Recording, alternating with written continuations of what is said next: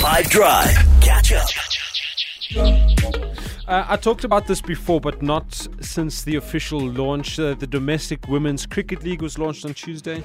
Uh, this year has honestly been an awesome year for women's sports in South Africa.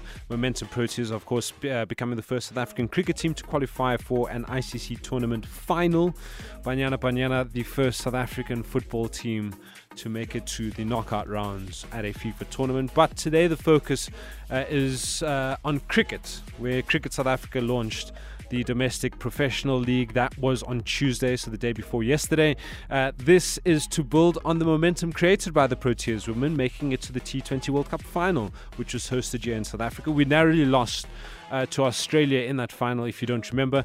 Uh, so, this is to ultimately grow the game in the country and uh, but in doing that also increases the talent pool for selectors to choose from when deciding the team of who represents the country, who becomes a Protea. Uh, they'll have a larger pool uh, to select from. CSA got help from the Department of Sports, Arts and Culture with an agreement in place where CSA will receive 15 million rand over three years, so 5 million in each year. Uh, the league will comprise of two tournaments the CSA Women's One Day Cup and the CSA Women's T20 Challenge. Previously, franchises were allowed to hand out six permanent contracts. That number has now increased to 11.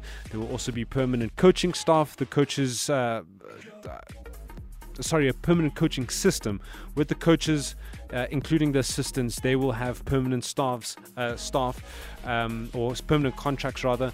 Uh, there'll also be a professional like physios in place, um, condi- uh, conditioning assistants.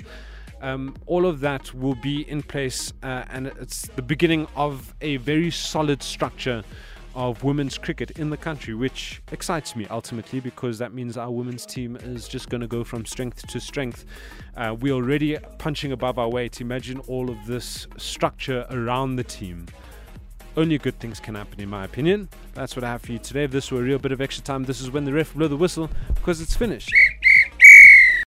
Catch up from some of the best moments from the 5 Drive team by going to 5FM's catch up page on the 5FM app or 5FM.co.za.